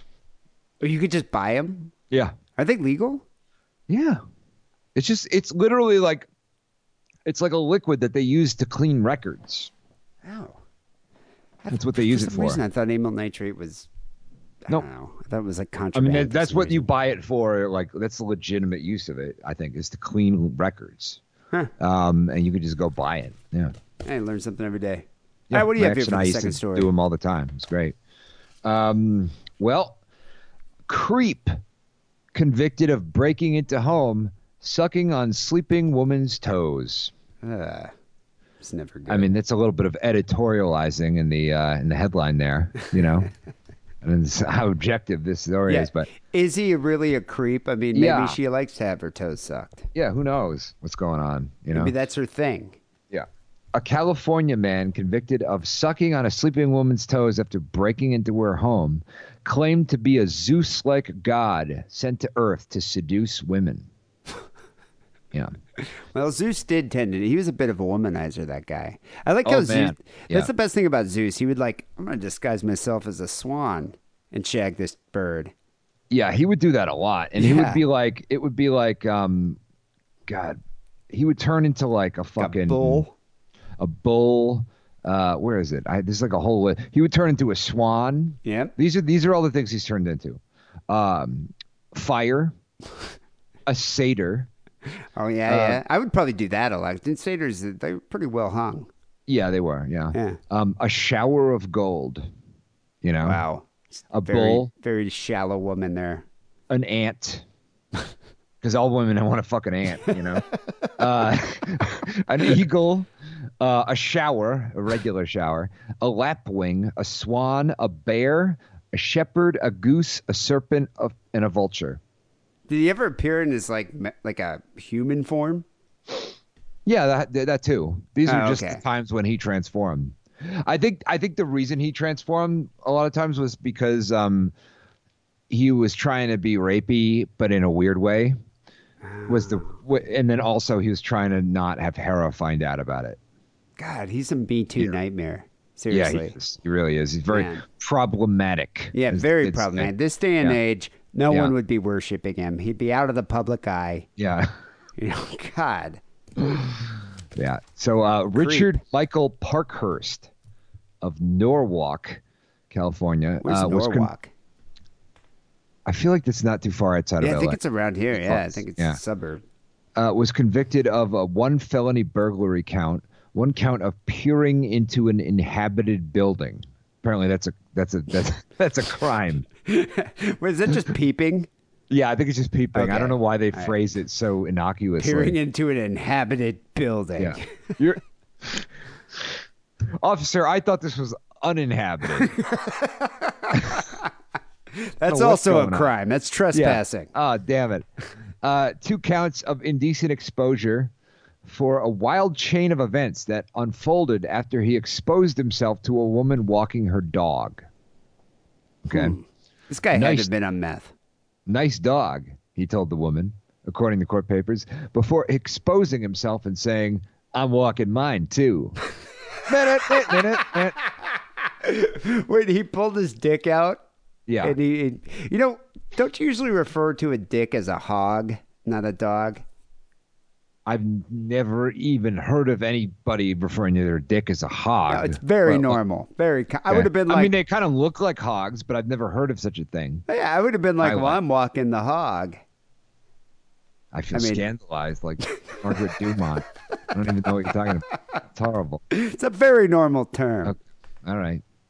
Well, uh, later that same day, he snuck into a sleeping woman's home, where the woman said she woke up and found the creep this sucking guy- on her toes. This guy's just terrorizing the community. yeah, yeah. Had to have been on meth. DNA evidence linked him to this offense. Wow, Which is let- funny. DNA left on her toes? Yeah, she like kept her toes, didn't wash them. You Jesus Christ. Could you imagine being know, awoke, CSI weirdos came over. awoken by a guy Yeah. sucking on your toe? You know, there's a guy, there's a guy on Instagram. Oddly, I can't imagine that, but sure. Go on with your story. There's a guy on Instagram. Every pic I post, people can go check it out. My recent post, he goes by toots and stuff, and he just says, Dee, I want to see those. I want to see those toes. Dee, I want to see those feet." And now he instant messages me asking about it. I thought that was Schlitzy for some reason. Oh, you know, I wouldn't be surprised. But go look at this guy's page. It's like toots and stuff. I've And it's just- seen he follows my shit too. does he want to see Um, your feet? No, no, no one wants to see my feet. Trust me. Yeah, I Uh, asked I asked my girlfriend yeah. about it, and she was like, well, "Why don't you just tell him that the rate's two hundred dollars?" I'm like, "No, do you do that? Like that's weird. You should do that. I'm not gonna do that because I don't Why really not? want. It's funny. Because I You're don't think first like of all, money, right? I don't think pictures of my feet are worth two hundred bucks. I'd be ripping the guy off, and I'd feel, you know, maybe like fifty. But at the same time, I'm not gonna do that. I don't want the Failed idea of some guy jacking off to to, to images of my toes. But it is kind of weird though. And if you look I, at this, I think it's just I assumed it was Schlitzie because he looks kind of like Schlitzie. the in the toots and stuff guy. Yeah, the photo looks like him. Yeah, maybe But- the guy's whole page is just pictures of male feet. Huh. Which I I imagine that's like Steele's worst nightmare. Steele hates men's feet. Oh, does he? Yeah, yeah, it's his worst nightmare. It's his kryptonite. Okay. My God. Well, you know, there you go. Yeah, Mother. Witch of the. Okay. Well, um, I forgot where I was. We're talking about DNA evidence. I don't know what Um, we're going on. Yeah, yeah. DNA, yeah, evidence. DNA So evidence. They Yeah, managed to like swab her toes and get Yes. his his spittle. correct. Wow, and got a got a match. The next day, Parkhurst peeped into an apartment through the mail slot and told the resident his girlfriend was attractive. yeah, that's funny. hey, buddy. Hey, buddy. Your girlfriend's hot. You know, through you the mail slot. Just this disembodied voice Yeah, coming yeah, from yeah. somewhere. Yeah. God, Validation from the air. wow. Um, while in custody later that day, a female jail guard caught Parkhurst touching himself while looking at her. He also wrote an appro- inappropriate note to a jail guard while he was at the Orange County Jail. what was the note? It was inappropriate, I'll tell you that much, but that's all that's the only information I have on it. Yeah, What? so Uh, that's a thankless job for be a female prison guard at like a male's holding cell or something. yeah. No, it's not good. Man, especially an attractive one at that. Right. Ugh. Um, so uh, his attorney said that his client's crimes were part of a delusion. Mr. Parkhurst developed a delusion that he was a Zeus like god who was sent down from the stars to seduce women. It was his destiny to seduce women, and they would willingly have his children. Mr. Parkhurst believes that his progeny will create a super race that will save the planet. I mean, who doesn't? You know, Well, it's not that far off from Dr. Malachi York, you know. Yeah. I, So mean, I could see that. You know, eh, the the one thing that's a problem, it's like when Zeus takes another form, it's like a beautiful golden shower or a majestic bull or something. He's just like what, like some schlubby fat bastard. is he? That- this guy, I saw a picture of him. He's got like Oh, a saw fucking gross Okay. goatee. He's Okay. chubby. He's Yeah. got to be like I don't know. He's got a pasty. He's probably what, like thirty? How old is Right. he? Yeah, 29. 29. Yeah. it's like Zeus wasn't taking that form. Yeah, I mean, he at least had the silver fox thing going, you know? Yeah, it's like I'm not going to come there. Bolton kind of silver fox thing happening. I'm going to be an incel. It's like, no, Yeah. that's not going to work out. Yeah. His attorney said Parkhurst stopped taking medication for schizophrenia after his girlfriend died. That's a sad story. Um, Jesus. and uh, Parkhurst heard voices coming from his television telling him to do things and that he was homeless. so, you know. You know, it's either meth or schizophrenia, you know. yeah. Half of Why does he have a dozen of the other. television if he's homeless? I don't know. It's kind of weird. weird. Yeah, Did he was he watching TV before becoming homeless? He was watching TV through the window of an inhabited building. This building. He's like, "Hey, buddy, your girlfriend's hot." yeah. Man, Hey man, can you put Malak on? I really like the good place. yeah. Um, man, God. Yeah, what do you do with a guy like that? so did the Emmys, apparently. Yeah. I don't get it, but whatever. You should invite him to your Oscar party. Yeah, I know. Yeah. Anyway. That yeah, keep it down, Armando. Yeah, they're really going it out in there. Yeah, my God. Christoph, put that down. People, send your stories, Sick and Wrong podcast at uh, gmail.com. We have phone calls coming up next. 323 522 4032 is that number. Uh, but first, here's a word from Adam and Eve. Hey, sick and wrong listeners. This is Trucker Paul. I gotta tell you about this wonderful porno place where you can buy jack off machines, dildos, inflatable wives. I've bought them all. When I go home, I like to diddle my wife with a, a little dildo. When I'm on the road, I got my second wife, my blow up doll, and my jack off sleeve. Go to adamandeve.com. Type in the word diddle. D I D D L E. And you'll get 50% off all your masturbation machines. Adios, lick my balls! I put a spell on you. So we got a few phone calls to get to. 323-522-4032 is that number. Remember to keep it under three minutes, and then we'll get to play it here on the show. Um, this first call is another guy weighing in on the cocaine and foreskin story from a couple weeks ago. Oh yeah, great. Hello, Dee. Hello, Harrison. It's uh, the Jersey nigger calling. Um, The what now? wait, wait, Excuse me? what? Excuse me? Hold up. What did he say? I don't. I don't know. I don't know if I can repeat what it, I think he just said. God. Yeah. Keep a soft R there, man. Yeah. the Jesus hell is Christ. that? Yeah. not from New Jersey. I'm from the uh, original Jersey, little island off the coast of France. Uh, we're British. Oh, maybe that's a French thing. Oh yeah, maybe. Is that is that uh, uh, where the original New Jersey is? I don't know. I, I don't know. Whatever. Guernsey, isn't that where Guernsey is? France? Maybe he says it, but Yeah. he says they're British though. Who knows? I don't know. Maybe it's in Brittany, that part of France that you know, where King Arthur. uh, full of rich cunts. So, um, just calling up regarding your um, question about foreskins and cocaine. Um, when I was about 16, I was had a job in a shop, a hardware shop, and uh, I was working with a Scots a Scotsman, and he uh, he happened to mention to me if you have some cocaine and you rub it on the end of your knob, it's uh, it will make you go for hours, is what he said. Now, being six. What? Have you ever heard that? No. So is it supposed to like numb your cock or something? Yeah, that doesn't sound It does like it'll not. help. Yeah. I mean, I guess, I guess it would. I guess, yeah, I guess that makes some sense. Rubbing on the end of your knob, and then it makes you like Yeah, so less you won't get as. sensitive. Yeah, yeah. I guess. Huh? yeah, so that Never makes heard some that. sense. I wonder if that works for uh, circumcised people though. That's a good Yeah, question. maybe not. Yeah. 16 at the time. Uh, that didn't really interest me because I didn't have a girlfriend. Uh, quite an unattractive man, so I hadn't had sex at all at that point. Um, Wow, this guy's modest. Jesus. Man, okay, dude, don't be so hard on yourself. Yeah, who was attractive at that age? Hmm. I certainly wasn't. Well, I'm not that attractive now. wasn't going to have sex. Um, also, I didn't have any cocaine. I didn't know where to get any cocaine. And to be perfectly honest, I never had any inclination to rub it on my knob. Um, so, g-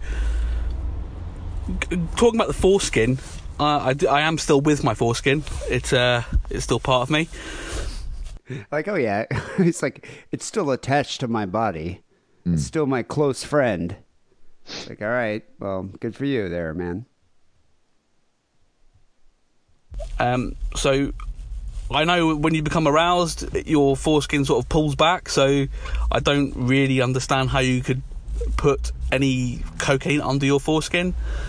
And uh, yeah, I don't. I can't imagine any. I can't imagine that. Well, there goes my theory about you have to have a foreskin to put cocaine on it. I guess if it Yeah. pulls back, then it's pretty much the same as a circumcised dick then at that point, right? I, I, yeah. I mean, I don't think it pulls back all the way. It's not magic, you know. Well, I imagine Um, it. Yeah, does it pull back like? Does it retract like a fucking, you know? Well, it's like a heathen dog penis, so I think it kind of like pulls back and like like a you know like a fucking red rocket. Yeah. Um, but yeah, Yeah, that was, that's also the name of my improv group, Heathen Red Dog Rocket. Penis. being of any appeal to anybody, to be perfectly honest with you. Um, but yeah, so yep, foreskins retract, can't get it under there, and but I, I would urge one of you to maybe rub the cocaine on the end of your knob and see if it works. Not too much though. We don't want you to die. Quite enjoy your podcast. Been listening for about seven years. Harrison, please don't kill yourself. I love you. Bye. Well, that, that that's you. it. That that that is all I needed to not kill myself. you know. Um. Also, what? So wait. So wait. Foreskins just what are they like? Wolverine's claws? They just retract like that. Are you part of Weapon X? I Apparently, it. I mean- what's going on? I, I don't get it either. So it's like what as your dick gets hard, the skin just kind of pulls back, and then what? It just your dick comes out. It retracts into your skin like Wolverine's. Yeah, I don't know. I don't That's that's bizarre. I guess I haven't Yeah. really been around too many foreskins, so Right. I don't really. And you know, typically, like I guess I don't really pay much attention in porn whether or not there's a foreskin. So I, I guess I. I don't never- watch much foreign porn, so Yeah, I guess most of the Mm. porn I see, it's you don't usually have foreskin. So I, I think I was talking. We were talking about that earlier. I don't like the Russian, Eastern European porn that much. Girls are attractive, but it's just it's the the the atmosphere. right. It seems so forced that bothers me.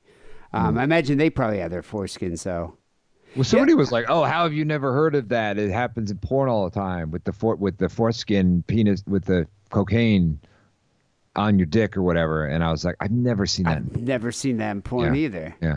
So Yeah, I don't know. I you bet know. you that probably happens in Russian porn though, and the girls are forced to like deal with it. Yeah, a lot of things happen in Russian porn. You know what I mean? They'll kill their That family. doesn't mean yeah. It doesn't mean like Well, anyway, thank you for the uh, enlightening us on foreskins. yeah. Great. I like how that goes. Like, you should try putting some cocaine on your dick, though. Give it a go, but don't die. It's like, okay. I mean, I've, I've I've had a few chicks like snort cocaine off my dick. You know? yeah, I've done that. I've, I've Yeah. had that. I've had uh, I put cocaine on my dick and Yeah. had anal sex with a with a girl before. Okay. I don't really call it doing much for me, Yeah. But I've never like shoved it in my dick hole. I don't know if that's what you're supposed Nobody to is do. have ever has ever asked anyone to do that. I don't know why you always go there with that. Well, I think that's what That's this where guy's you always go is right in the dick hole with any kind of thing. this guy was implying putting No, on wasn't. your dick. no, not in your dick hole. well, if it's on know. the tip, it's gonna there's gonna be some that gets in there. And what is cocaine cut with, dude? Baby laxative, gasoline. I'm not putting that on my dick. Maybe, uh, maybe, maybe rocks of meth up my ass. yeah. But yeah. Anyway, moving on. Uh, this is uh, Suicide Show Bob here. Hey Dee, hey Harrison, it's Suicide Show Bob, the Closet Borophile. Yeah, I just watched the newest episode. What a file? and- Sorry. I think he said borophile. I'm not quite sure what that is. He really likes Borat. Is that what that means? What does that mean? I don't know. I think he re- he's really into Borat, Yeah. which uh, I yeah. think Borat's funny too. So I, I probably get along with this guy. Okay. I like how he's embraced his new moniker, though. All right. heard uh, my new Kristen nickname. I'm both greatly honored and horribly ashamed. I guess I'm part of the family now. Don't expect me to send gifts. Anyway, I actually have a story and a question for you guys this time. Not just a theory about why people on the internet are going to be assuming, uh, debating on, I don't know, what case pop star will come back as the most fuckable pet cemetery corpse. Anyway, when I was an undergrad, the school I went to had this uh, pathway behind all the academic buildings, and everybody called it Rape Alley because the trees grew over all the streetlights. So when you walked through at night, it was just pitch black. Anyway, That is kind of scary. There's an area in uh, San Francisco that uh, we always called Sodomite Woods. Okay. It's, it's in, if you ever walk up Haight Street, there's like Lower Haight, and then there's Upper Haight, where like Haight Ashbury is and all that. But in the middle there, between Lower Haight and Upper Haight, there's this park. And I guess back in the 60s, it was like, you know, the hippies would hang out in the park and all that. But it's like a really thick wooded area. And so my brother told me about it. He's like, oh, yeah, that's where I go for blowjobs. And so we just always called it Sodomite Woods because I Yeah. imagine you just walk around there. But my brother said at any time you can go walk through that park and there's probably a dude hiding in the bushes that will suck your dick. Oh. Yeah. So it's like, it's just kind of odd. So what are they just waiting for a guy to come by? Like, how long do you wait for? Apparently, there are bacterial organisms that um, inhabit boron, high boron materials. Oh. Yeah, right. materials with a high concentration of boron. And then, So- wait, that's what a borophile is? Yes. Okay, I was wondering. Yeah. No. I thought you were talking Yeah. about something with like sodomite woods, like the bacteria and the Oh, boron yeah. in the woods, and they're gonna rape you. Yeah. Anyway, moving on. uh, for a whole semester, there was some guy who was just hiding in the bushes there. He was wearing a hoodie and was just punching women in the face and running off. Wait. this is terrible. It's not funny. He was hiding for the whole semester. Yeah, but then he would punch a woman in the face and run away. It's a lot of hiding. It's a lot of hiding, especially Yeah. for a whole semester. And then, why would you punch her in the face? God, I, I don't. Why would you hide in the bush for six months? I mean, it's a lot of, well, you know. There's a lot of unknowns here. Jesus. It was a it was a really big deal, but no one could ever find the guy because it just uh, some girls started pretending that they got punched in the face too when they were just getting their friends to do it for attention. Whoa, it's like Jussie Smollett. I wonder if he ever got punched in the face there. so the guy's like, "It's MAGA country, punch." I love how uh, I was reading that Terrence Howard, who plays his dad in the movie Empire, uh, or in the TV show Empire, he's like come to his defense. He's like, you know what? I stand by him. It's like, come on. Yeah. At this point, you kind of have to be like, dude, I think there might be some mental health issue. If I was him, I'd be going the mental health route. Right. That's what you got to do. Yeah, that's pretty much what he should do. But I mean, Terrence Howard's like, no, I stand by him. I, I, I think Terrence he's still Howard's got a little attacked. wackadoo. You know what I mean? Yeah, it's, it's like Um, I thought the I thought like the there's a reason thing, that Don Cheadle replaced him. You know, oh, as Iron Man. Yeah, as Iron Man's buddy or whatever. Like, um, yeah. So he's a little, he's a Iron little. But I mean, the weird thing about that show, it was it was actually created by the guy who, who played like the evil nerd on Buffy the Vampire Slayer. That's who created Empire. Yeah. Oh, I didn't know that. Yes. Hmm. So I've never really watched that show. I I watched the first two seasons, um, which I quite enjoyed, and then it just got fucking retarded. Like it just got really dumb. Well, I heard they Um, uh, they removed uh, Jussie Smollett from the last two episodes of this yeah, season. I heard that too. So yeah, makes what- sense. And, the, the whole thing about it is the guy was like upset about his salary. Yeah, yeah. Ah, well, because it's a dumb story. Because it's like nobody who like is a MAGA person who is racist or like homophobic watches Empire. You know, or whatever. it's yeah, like- it's ridiculous. because I remember I, I tried to get my mom to watch it because it's like it literally has everything that my mom likes in a TV show in that show, like when it first came on, and she's like, I don't know, it's a black show. You know what I mean? it's a black show. Even though it has like everything she likes in a TV show, she thought she couldn't relate to it because it's a black show. So I mean, there's no way anyone would even know who he the who, who he was. You know what I mean? Well, I don't. I don't think it was. I don't think he wanted to be recognized. and he was attacked because of that. I think the reason he was like, "I'm a gay black man just walking down the street, and these two No, MAGA was- hat wearing guys attack me." How would they know he's gay on the street? You know, no, think they that just was- said he was a black They knew. guy. They said his name. Like the the, the his story implied that they knew oh, who oh, they he said was his name. because Oh, of I the didn't show. know that. I thought they were so just his attacking story because he's a black no, no. guy. No, it's because they knew that he was a gay black guy because he's famous because he's on that show. That's why they attacked him. That makes even less That sense then. I know. Yeah. That that like I mean that's what happens when you get like some degree of of success and fame is that you think everybody knows who you are. Well, I think like he- his story. he- yeah. you know, yeah, because of course they wouldn't know who he is. He really wants everyone to know who he is. Yeah. Now they do. Yeah. But I, can't, I can't really see him acting in too much else, you know, yeah. at this point. How fucked up is that? Anyway, my question is, what's the worst thing you guys have done to be attention horse, and how did it fuck people over? Anyway, hmm. that's all I got this week. And if you'll excuse me, I need to plan how I'm going to kill Bart Simpson on a Fortnite live stream so my new retarded dance can get in the game or whatever bullshit the Simpsons writers are doing now. I haven't watched this show in years. Anyway, keep it sick, keep it wrong. And yeah, fuck you guys. I don't Do the even know Bart what man. he's talking about that last. Yeah, I don't thing. know. Something about like Bart Simpson and Fortnite. Yeah, I don't know. People stopped playing Fortnite two weeks ago. It's old. Are hat they guys. done with it? yeah, they're done with it. Jump the shark. It's done. Playing some other thing that I forget what it is. So yeah. So, what do you want to know? Like, what's the worst thing you ever did to be an attention whore and ruin Yeah, yeah. people's lives? I would say this podcast. It's about it. Um, I mean, I know some of my um, overdoses got me a lot of attention, although those weren't really intentional. Oh yeah. Um, I mean, you you, know. weren't doing it for like to No, make people love you more. No, no, no, no.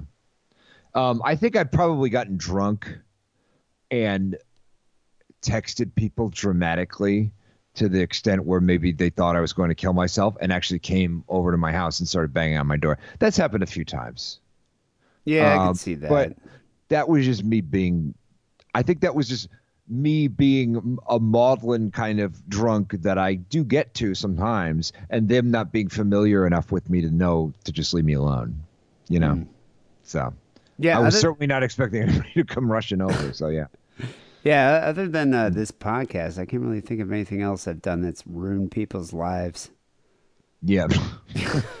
right. It, it does seem like people's lives get better when they've stopped listening to Oh, this definitely. show. Yeah, So yeah. Uh, maybe, maybe people out there who are depressed, that might be a sign for you.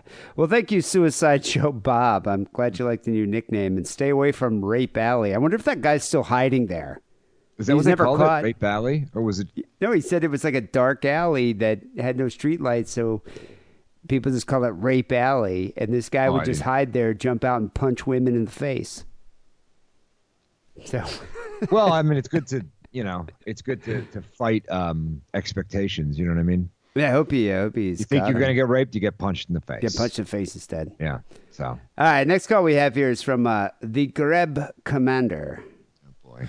Hey there, sick and wrong. It's the Greb Commander here with the Greb Cadet. We're just having a few tinnies.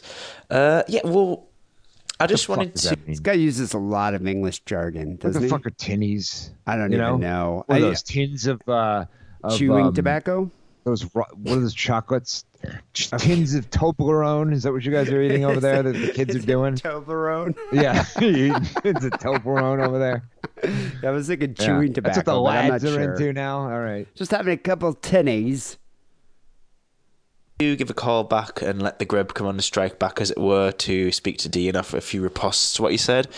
oh, pardon me.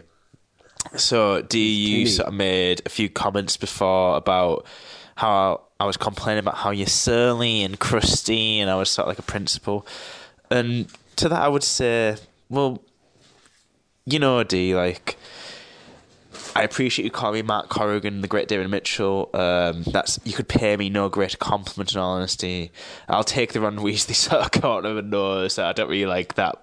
Having a hard time I don't following understand this. a goddamn word he just said. I know it's I just didn't like this word any salad. fucking word out of the last three sentences he said. all this crowded gravity. I don't even know what, what is his tongue. He's uh, It was know, like all of a second I can understand him, and then and then suddenly I can't understand a goddamn word. yeah, he's speaking very quickly too. Am I having a stroke? Yeah, I don't, know. what's I, going I. I'm not. Yeah, the the accent's Jesus. difficult. But he's. I think I said he was Matt Corrigan from Peep Show. Is Matt Corrigan the guy who played um, Max Headroom? No, it's just Oh. different. I don't know who that is. Okay. No, Matt Corrigan is the guy from uh, Peep Show. He's kind of uptight, and you ever watch that show? No. Anyway, I think I, s- I said this that this guy reminded me of him, uh, David Mitchell. He's a great, great British comedic actor. So, really, if you think about it, it's a I'm compliment. thinking of Matt Frewer. That's who played Max Headroom. That guy was American, Great, right? great character actor. Yeah, he's great. But I, I'll take that with good humour.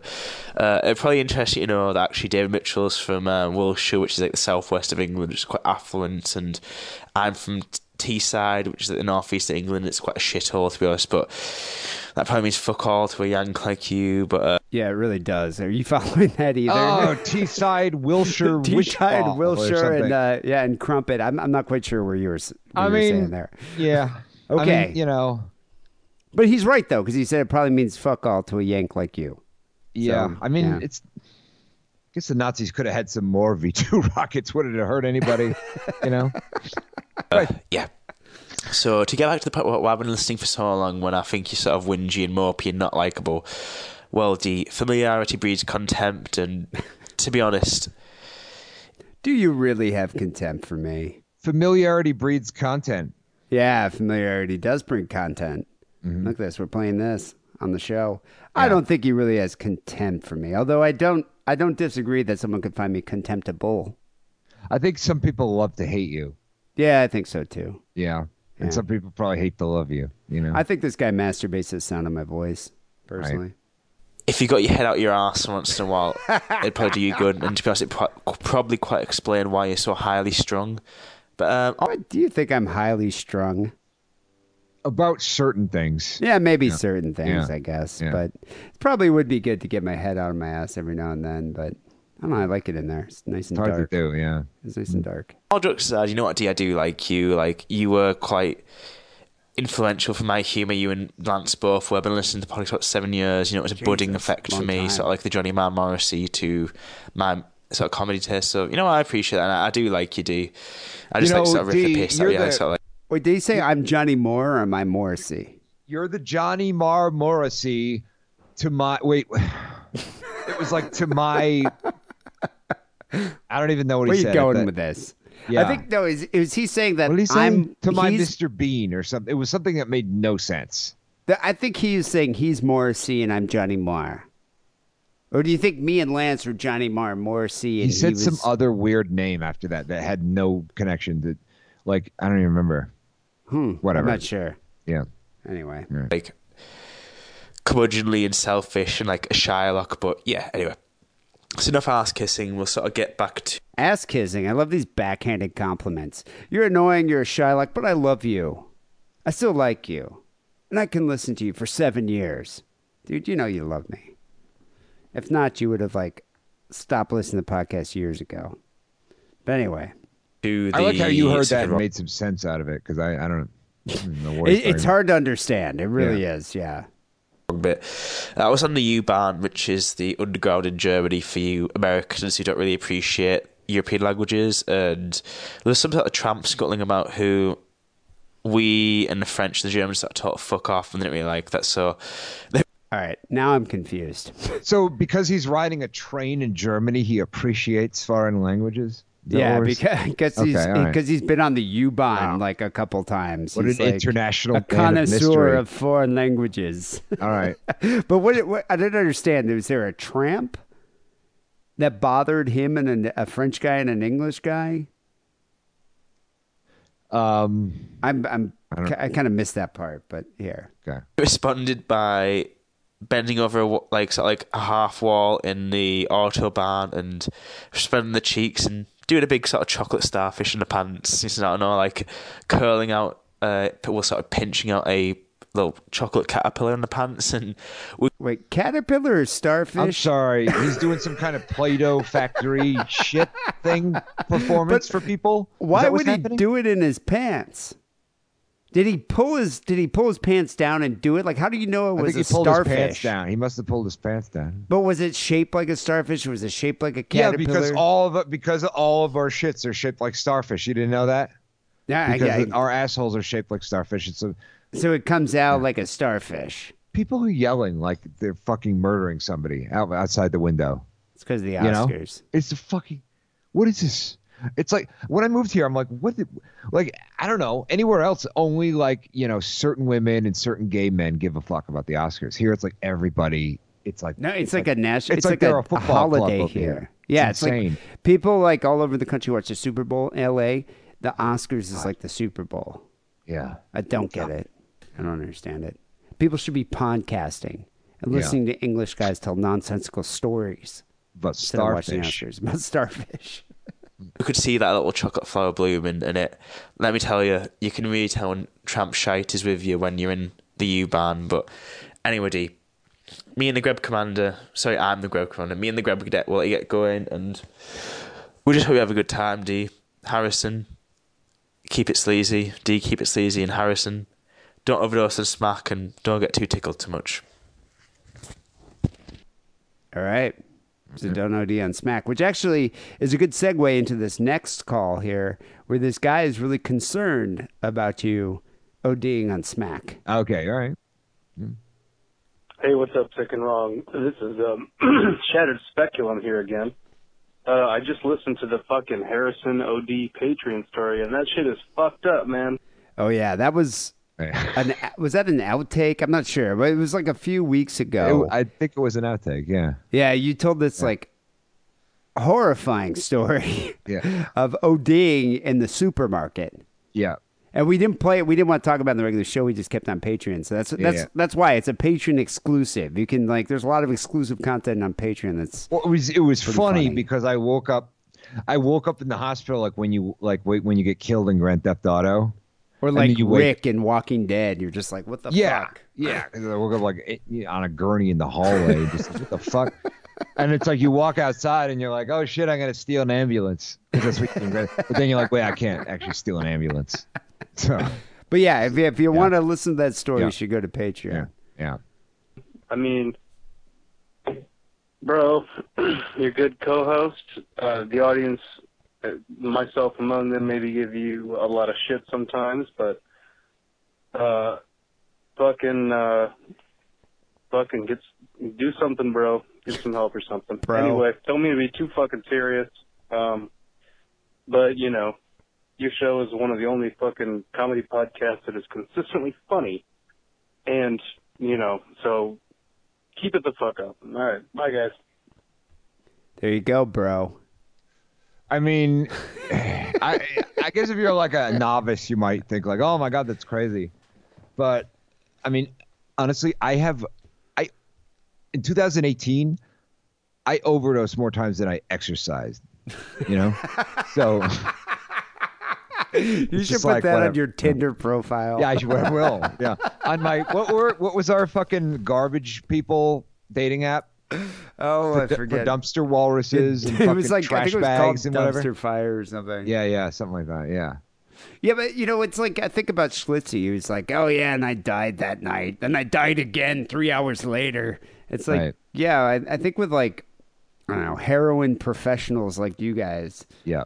you know, drug using professionals. I think it's like, isn't ODing kind of par for the course? It is. Yeah. Yeah. I can't die. So, you know. Yeah, it's like, uh, you know what you're doing when you when you OD in the middle of a Ralph supermarket. yep. That's right. But anyway, yeah, thank, uh, thanks for the concern. Yeah. Um, shattered speculum. God, you could shatter your speculum when you OD like that. Hmm. Um, but yeah, uh, go go check it out. You can uh, listen to the whole my story. ex stole my speculum. I don't have one anymore. so. Um, yeah, we did. Uh, I think we, we did like I did like a full like it was a long thing. Like you told the whole tale, and I was like asking a lot of questions. So go check it out on Patreon. Um, also, I, want to mention thanks to everybody for sending me a link to that Harlem Shake poop video. I knew the deviants that listen to this show every fucking week would be able to find that. One guy, I mean, I probably had like 10 people send me a link to that video. And one guy sent me a link like four, hours, four hours, maybe four hours after the episode aired. Mm. Yeah, it was crazy. It was like I remember like waking up and then uh, I looked at I looked at my email. I'm like, oh shit! All these people have sent me fucking links to this disgusting video, and I gotta say it was kind of underwhelming. I mean, it was some bad shit video, I guess, but I don't know. You had never seen it before? You'd only heard No, about I, it? I, I'd never even heard of it until I read about it. I never heard of that guy until I read I read about the Harlem Shake poop video. It's just you know how like sometimes you there's a lot of memes and viral things on the internet you just kind of Yeah. missed out on. It's just Mhm. one of the ones I just I'm surprised I never heard about him. I never did. All right. But yeah, like uh, thanks to the and I should have known like our show. Like I remember when the Mister Hands thing came out, people found that within like a day. So it's like yeah, and our, our old sick and wrong forum used to have some of the most disgusting videos you could find on the internet. So yeah, our, our fans know where to find that stuff. So thank you for that. Uh, People support the show by becoming a Sick and Wrong patron. We do appreciate that. Patreon.com slash sick and wrong. Sign up today. Um, and yeah, you get like a lot of uh, extras, like the Harrison OD story. That's that's a good one. Uh, we post a lot of outtakes. Um, we do uh, one extra news story and uh, a few extra phone calls that don't make it onto the regular show. We usually do the overflow on the Patreon page. So just go to patreon.com slash sick and wrong and uh, sign up today. And people who are um, been waiting t-shirts, I actually mailed them out this week. So you should be getting t-shirts and some of you are getting books as well. Um, and a special poster uh, very soon. So patreon.com slash sick and wrong. We appreciate it. I want to say rest in peace to uh, a Brody Stevens, who um, I know Harrison doesn't know that guy, but I've seen that guy around town. It's like kind of like a one of those like local comics you just see all the time. Uh, Brody Stevens unfortunately committed suicide on Friday, and uh, and it's quite a loss to the L.A. comedy scene. Womp womp. Yeah, no, it sucks.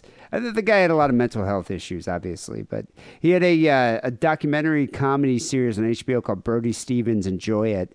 Uh, he was one of those dudes that I've seen him quite a few times because he seemed to always be opening up for. I saw him open up for Neil Hamburger, but I've also seen him do the warm up for shows like before tapings. So, like the Jeff Ross show, he did a warm up there. Uh, Jim Jefferies did a warm up there.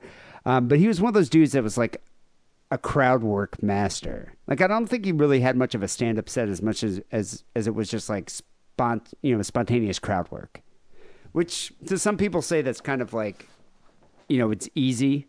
It's like just to go do crowd work, but for somebody that can do it well, I think it's uh, quite a skill. So anyway, um, rest in peace, there, Brody Stevens. You will be missed. And on March fifth at the uh, Comedy Store, they're doing a Brody Stevens, I guess, uh, uh, benefit show, which all the proceeds are going to go to um, some hospitals around LA that, that deal with depression. So, Oh, March I'll be 5th. sure to make sure I don't go to that. I might actually go to it. I bet there's a lot of comics that are going to be there that night. Um, anyway, finally, here the sick and wrong song of the week is uh, I'm going to do a uh, a song from Mayhem's first. It's not even. It's like a bootleg that they did. The first thing they really put out. Methods of Mayhem. No, the band Mayhem, uh, the Norwegian death metal band Mayhem.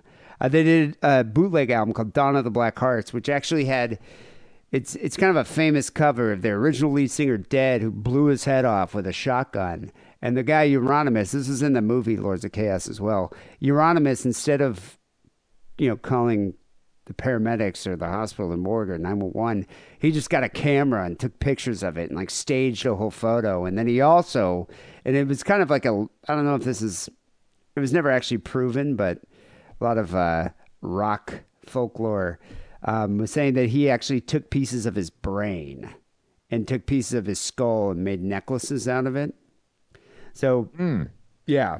Um, apparently, Serial Killers Inc., which is a true crime collectibles and memorabilia company, are selling a two page type letter from Mayhem founder Euronymous, who uh, was murdered by the singer Burzum, Varg Vikernes.